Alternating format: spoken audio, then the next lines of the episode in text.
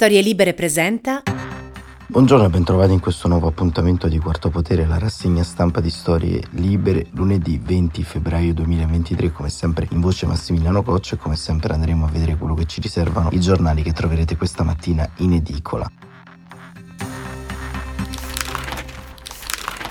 Ovviamente le prime pagine sono dedicate alla notizia mediatica del giorno perché in occasione del primo anniversario dell'invasione russa dell'Ucraina il presidente Volodymyr Zelensky ha rilasciato un'intervista congiunta al Corriere della Sera, La Repubblica e Il Sole 24 ore. Il titolo della Repubblica è Italiani non ci abbandonate e noi iniziamo proprio con la lettura di questa intervista che fa un po' da timone a questa rassegna stampa e anche a questa settimana di Quarto Potere perché cercheremo di entrare all'interno di quest'anno di guerra, di capire e comprendere come la resistenza ucraina affronterà una nuova offensiva che in verità è già in atto ma che potrebbe vedere un uh, nuovo momento cardine all'interno delle prossime ore. Entriamo proprio nella lettura di questa intervista, in questo caso redatta e eseguita da Maurizio Molinari e Fabio Tonacci per la Repubblica. Zelensky, la guerra finirà presto, ma l'Italia resti con noi. Sacchetti di sabbia ad ogni entrata e sulle finestre, corridoi con l'illuminazione al minimo per evitare di attirare i satelliti russi, quadri di natura agreste ucraina e l'allarme per i missili in arrivo. Il presidente Volodymyr Zelensky ci accoglie in una sala del palazzo presidenziale con pareti e stucchi giallo-blu, i colori nazionali, che è la sua roccaforte da quando quasi un anno fa la Russia di Vladimir Putin tentò con un blitz di ucciderlo, dando inizio alla guerra che ancora continua. La sala dove avviene l'intervista è l'unica illuminata a giorno, con il drappo nazionale in bella mostra, protetta all'interno dai soldati più fidati e dall'esterno da una tecnologia che la rende invisibile ai droni più sofisticati. Zelensky sa di essere nel mirino del Cremlino, ma si mostra sorridente, sente di avere la storia dalla sua parte, parla dei figli, che non sono, sono i miei superpoteri, e assicura che la guerra sarà veloce perché alla Russia mancano risorse e volontà di combattere. Una tregua farebbe comodo solo a loro. Legge di aggiornamenti sul campo di battaglia. Siamo pronti a respingere l'offensiva russa, difenderemo Bakhmut ed ogni singolo centro, piccolo o grande, con il massimo della forza, perché è tutta la terra dell'Ucraina, la nostra terra aggredita. L'intervista con Repubblica, il Corriere della Sera e il Sole 24 Ore avviene alla vigilia dell'arrivo a Kiev della Premier Giorgia Meloni. Zelensky vuole raggiungere il pubblico italiano, parlare al nostro paese, gli hanno detto degli umori filorussi che circolano in Italia e al corrente delle posizioni pro-Putin di Berlusconi e Salvini dentro la maggioranza ed è reduce dalla decisione di Sanremo di non farlo intervenire in video. Da qui la scelta di rivolgersi al grande pubblico. È importante che Ucraina e Italia si capiscano bene, esordisce, dicendo di essere molto grato a Draghi e al nuovo governo Meloni per il sostegno. Subito dopo affronta a chiare lettere quello che definisce l'impatto della disinformazione russa all'ora del breakfast. Non possiamo permetterci di perdere il sostegno dell'Italia, afferma, perché siete importanti nella coalizione e perché siete un paese leader dell'Unione Europea. Di questo parlerò con Meloni, sottolinea, aggiungendo di conoscere le ripetute dichiarazioni filorusse di Berlusconi. Se può servire portarlo dalla nostra parte, aggiunge, abbassando un sorriso, possiamo fargli recapitare una cassa di vodka. E davanti ai sondaggi italiani che indicano un'opinione crescente alla guerra, uno slancio personale nel dire italiani, non lasciateci soli. Sul fronte diplomatico lo sguardo punta a Pechino, abbiamo bisogno di loro per la sicurezza nucleare, non possono più essere neutrali. Abbigliamento militare, maglione nero girocollo, barba ben curata e mani sempre in movimento. Zelensky ragiona anche sulla ricostruzione dell'energia, dell'alimentazione, aspettiamo le aziende italiane. Ecco il testo della conversazione che abbiamo avuto. Presidente, domandano, la guerra a quasi un anno, come sta? Non sto male, mi sento forte. Sapete perché sto così? Perché qualche volta ho ancora la possibilità di vedere i miei figli. Ad esempio, ieri siamo stati assieme. Mia figlia è grande, mio figlio ha 10 anni e mi dà una grande energia. Sono loro i miei superpoteri. Ogni volta che ho la possibilità di mangiare con loro è il momento migliore. I russi preparano una grande offensiva. Come reagirete? Questa mattina potremmo dover affrontare la vendetta della Russia si parla in effetti di un'offensiva in arrivo, c'è nervosismo. Alcune zone dell'Ucraina vivono così dal 2014, ma i russi non sono così potenti come lo erano un anno fa, quando comunque non hanno avuto abbastanza risorse per occupare il nostro paese. Oggi loro sono i più deboli, invece noi siamo i più forti. Inoltre non hanno la stessa motivazione dei nostri soldati, noi combattiamo nel nostro paese per il nostro paese, Se noi perdiamo, perdiamo tutto, la nostra terra, la casa, i familiari. Noi qui ci viviamo, ci stiamo preparando ad una guerra di breve durata che terminerà con una vittoria. Per noi è molto importante non congelare il conflitto come venne fatto dopo la Crimea nel 2014. Fu un grave errore.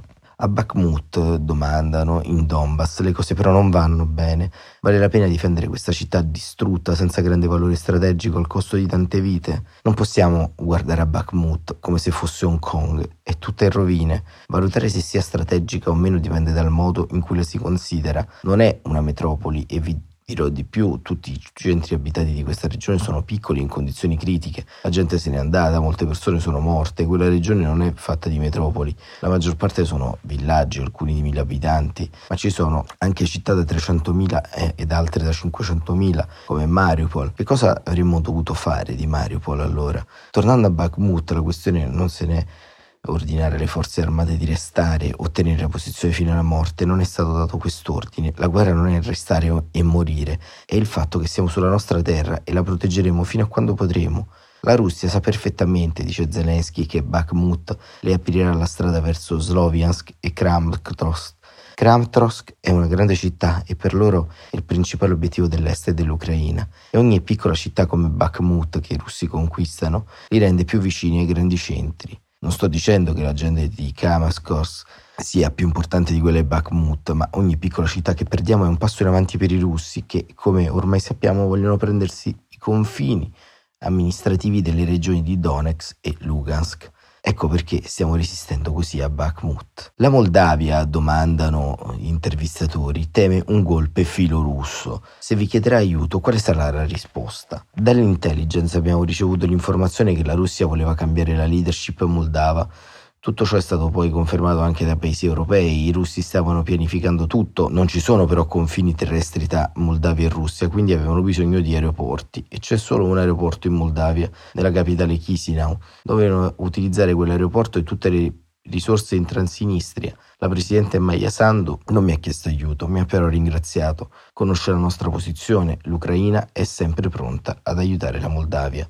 Non teme che prima o poi, domandano gli intervistatori, l'Occidente si stancherà di sostenervi e resterete soli?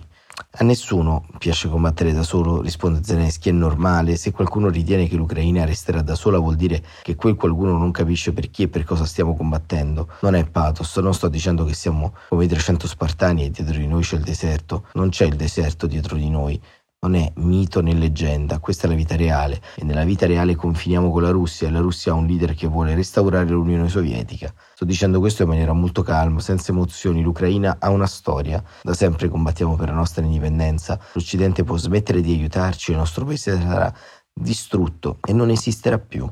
Ma alla fine secondo voi gli occupanti riusciranno a renderlo come la Russia? Impossibile. Gli ucraini odiano la politica di Putin e lui non può farci niente. Putin vuole fare ricostruire l'URSS, ma non ce la farà. Non siamo due o tre persone, ma 40 milioni. E poi l'intervista verte sui temi di politica anche interna per l'Italia e la domanda va alla visita a Kiev di Giorgia Meloni. La premier Giorgia Meloni arriva a Kiev, una forte sostenitrice dell'Ucraina, ma nella coalizione i due suoi alleati, Berlusconi e Salvini, sono molto vicini alla Russia. Teme che l'Italia possa uscire dalla coalizione che vi sostiene? Vi dirò onestamente, è molto importante per me, risponde Zelensky, non perdere il sostegno dell'Italia come non perdere il sostegno di qualsiasi Stato. Bisogna superare il muro di disinformazione che la Russia ha costruito per molti anni. La loro disinformazione arriva all'ora del breakfast è la loro politica, è necessario che le persone vedano la verità, siano in grado di distinguere e analizzare la realtà avendo accesso a più piattaforme informative. Dall'inizio dell'invasione su vasta scala sono impegnato nella costruzione di canali di informazione affidabili. La cosa principale è che la disinformazione della Russia non deve affermarsi e questa è la cosa più importante contro cui lotto. Ad essere sincero ho combattuto con questo fin dall'inizio della presidenza, la guerra dell'informazione è il problema numero uno. I russi hanno fatto disinformazione sulla Crimea e poi sul Donbass per molti anni Sull'Ucraina ci sono riusciti in parte, quindi dobbiamo impegnarci per non perdere il sostegno dell'Italia. Perdendo l'Italia perderemo qualche altro paese. L'Italia è uno dei leader dell'Unione Europea, economicamente, storicamente e politicamente. Oggi la società italiana è unita sulla tragedia in Ucraina. Speriamo che non sorgano problemi nelle lacerazioni interne. È importante, conclude, che l'Italia e l'Ucraina si comprendano bene. Ne parlerà con Meloni? Certamente ne parlerò con Giorgia, ho sentito le dichiarazioni di Berlusconi, risponde Zelensky, non lo conosco personalmente, forse dovrei mandargli qualcosa. Non so che cosa gli posso regalare, vodka o una buona vodka, se una cassa di vodka è abbastanza per portare Berlusconi dalla nostra parte, allora risolveremo finalmente questo problema. Secondo un sondaggio il 49% degli italiani eh, non approva la scelta di sostenere l'Ucraina, non le fa paura la prima cosa che osservò è che solo il 51% è contro Putin, non significa che il 49% sia in suo favore, è sempre così, in ogni società c'è un'enorme percentuale a cui semplicemente non importa, voglio mandare un messaggio diretto anche a voi. Se foste nelle nostre condizioni fareste ciò che facciamo noi. È difficile comprendere quel disinteresse quando qualcuno entra in casa tua e uccide davanti ai tuoi occhi. Purtroppo questo non è un film con il lieto fine. Hanno ucciso, torturato, ucciso ogni singolo giorno. Qui in Ucraina siamo come noi italiani, mangiamo lo stesso pane, abbiamo gli stessi valori, vogliamo anche noi vivere in pace con i nostri figli. Se qualcuno ti entra in casa e cerca di ammazzarti non puoi rimanere neutrale. Voglio dire agli italiani per cosa stiamo combattendo, per sopravvivere. Per questo gli italiani devono capire che non possono lasciarci soli. Voi non potete farlo, la storia non è giusta ed è imprevedibile. Oggi è il nostro problema, ma domani sarà la stessa disgrazia, potrebbe accadere in un altro paese. La tragedia, continua Zelensky, non è in Russia, è qui in Ucraina e la Russia l'ha portata qui. Gli italiani devono capirlo, ecco perché non possono essere neutrali, è meglio avere una percentuale maggiore di persone a favore o contro e avere meno persone a cui non importa niente.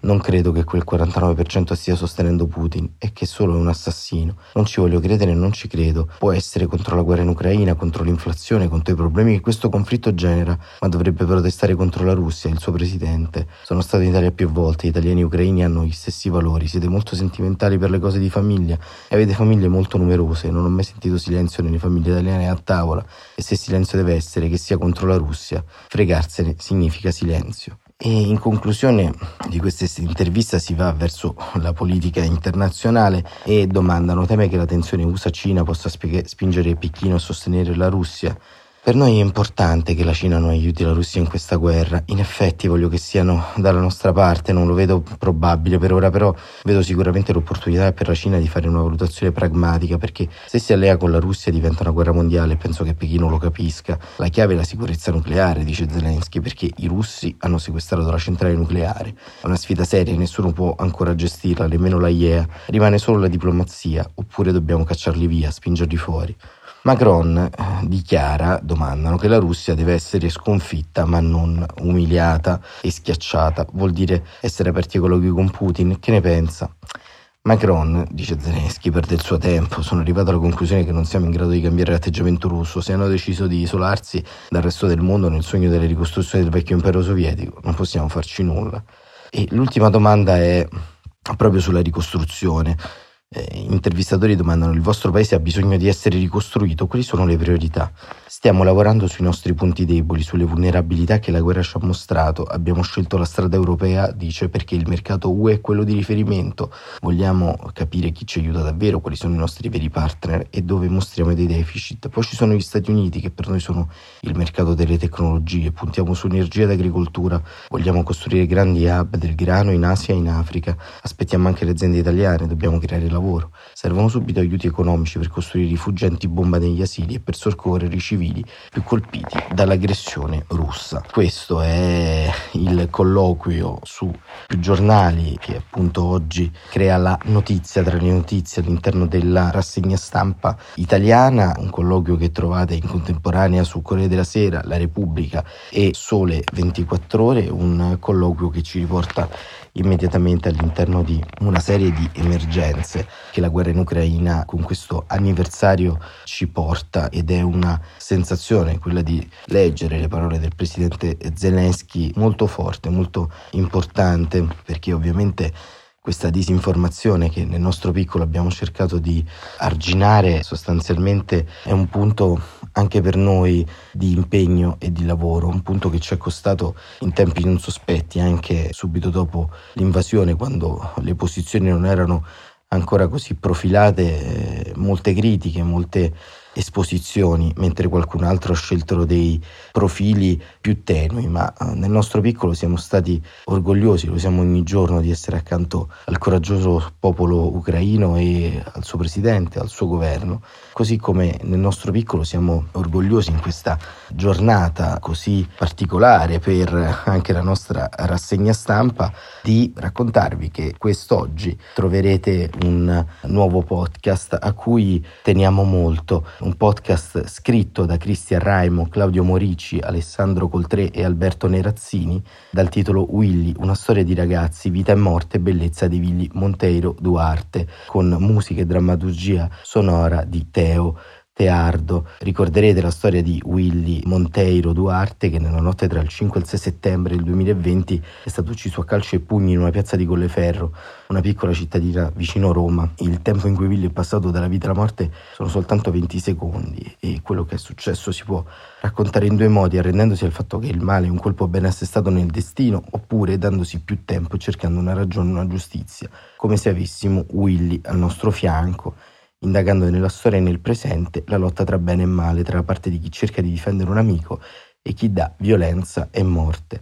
Appunto, il primo episodio sarà disponibile a partire da lunedì 20 febbraio su uh, Storie Libere e su tutte le piattaforme di uh, ascolto. I restanti episodi saranno pubblicati una volta a settimana, ogni lunedì. Come vedete, insomma, bene e male, forza e coraggio, capacità di essere al centro della storia, piccolo o grande che sia, una caratteristica che la nostra umanità non può perdere e non possono perdere i giusti e coloro che si mettono in mezzo per salvare il mondo che ogni giorno deve essere salvato partendo dall'uscio di casa propria. Quarto Potere torna domani, come sempre, alle 7.45. Grazie davvero per essere stati con noi e buon proseguimento di giornata.